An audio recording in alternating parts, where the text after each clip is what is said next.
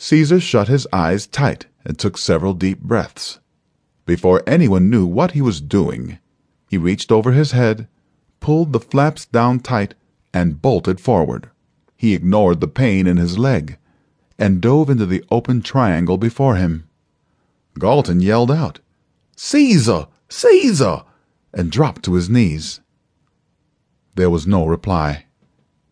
But there had been no scream and no odor of burning flesh in the air. Galton squinted through the entrance, hoping. Caesar heard his father in law's faint screams as he slid down what seemed to be a stone lined chute. He held his breath and held tight to the flaps of blanket that lay between him and death. He could feel the intense heat from the light that filled the small space, right down to the soles of his feet and was thankful for the old hiking boots he wore. His protective sheath hadn't caught fire. He had reasoned that covering oneself with outer layers was the only method available to the ancients, but he couldn't suppress the memory of the woman in the lab coat and the others who'd been burned to death. Caesar continued to slide. Since the blanket and burlap had not caught fire, Caesar figured the light must not ignite clothing, only flesh.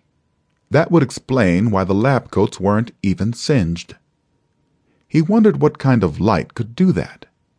He couldn't hold his breath much longer, and wondered what it would be like to have hot air burn him from the inside out. He shot out of the channel and slid several feet across a hard floor, landing in an awkward heap.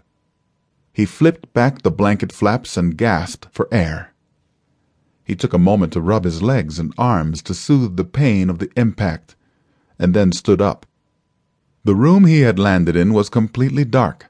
He was still wearing his sunglasses, and they allowed him to see another carving of the fire symbol on the wall opposite the opening. It emitted a faint glow, and he traced its outline with the lighter. A bright light filled the room. Though ancient in design, the fixtures had no torch holders or visible mechanical devices. Whatever the light source, it was so bright that he couldn't look at it for more than a few seconds, even through the UV blockers.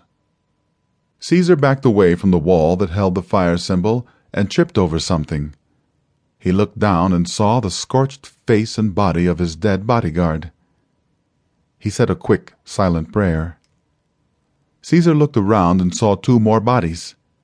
The burned corpses were clad in white lab coats, but these bodies were in far worse shape than the ones they'd found outside.